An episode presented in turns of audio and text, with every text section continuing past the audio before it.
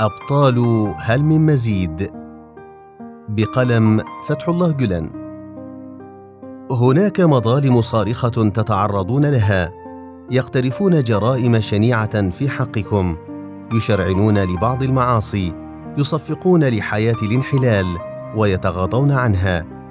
يتسترون على جميع الانتهاكات يتسترون على كل التجاوزات يقطعون طريق أناس انتشروا في شرق العالم وغربه دون انتظار أي أجر دنيوي.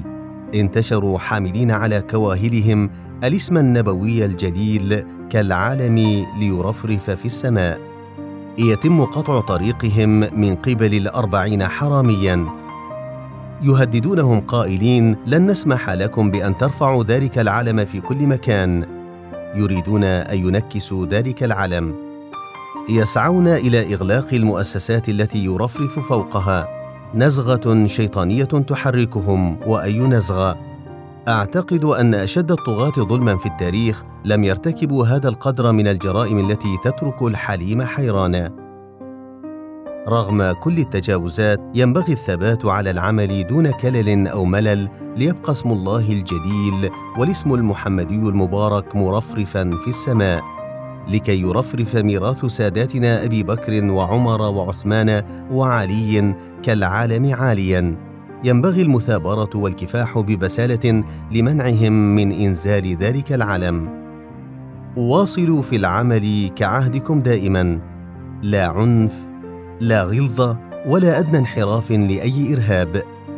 في المقابل إذا أزهقوا أرواحكم أو قتلوكم أو أذاقوكم اصنافا من القمع والتعذيب فالصبر الصبر على ذلك كله بكل رضا مثل أصحاب الأخدود. إذا رموا بكم في حفر مظلمة أو حفروا لكم مقابر ليدفنوكم أو أعلنوا مقابركم مقابر ملعونة فلا تلتفتوا إلى ذلك بل قولوا حسبنا أن آمنا بالله حسبنا أن عرفنا الله حسبنا محبة الله حسبنا الشوق إلى لقاء الله. ولا تتوقفوا ابدا بل اندفعوا كالجياد إلى الأمام وحلقوا كالنسور في الأعالي.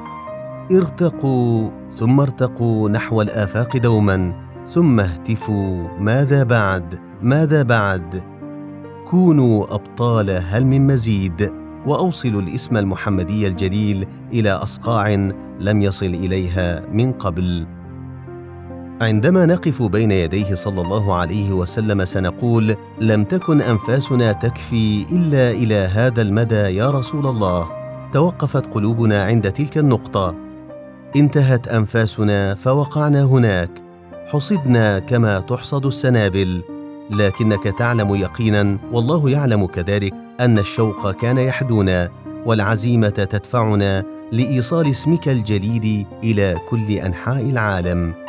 فداء آلاف من أرواحنا لذلك الروح صلى الله عليه وسلم ولذلك الاسم النبوي المبارك. لم يكن لنا هم سواه. لم يكن لنا قضية غير ذلك. لو كان لم تلك تسعة وتسعون بالمائه منكم ولو شاهد قبر في هذه الدنيا أو لكان لديكم حتى كوخ تؤوون إليه على الأقل.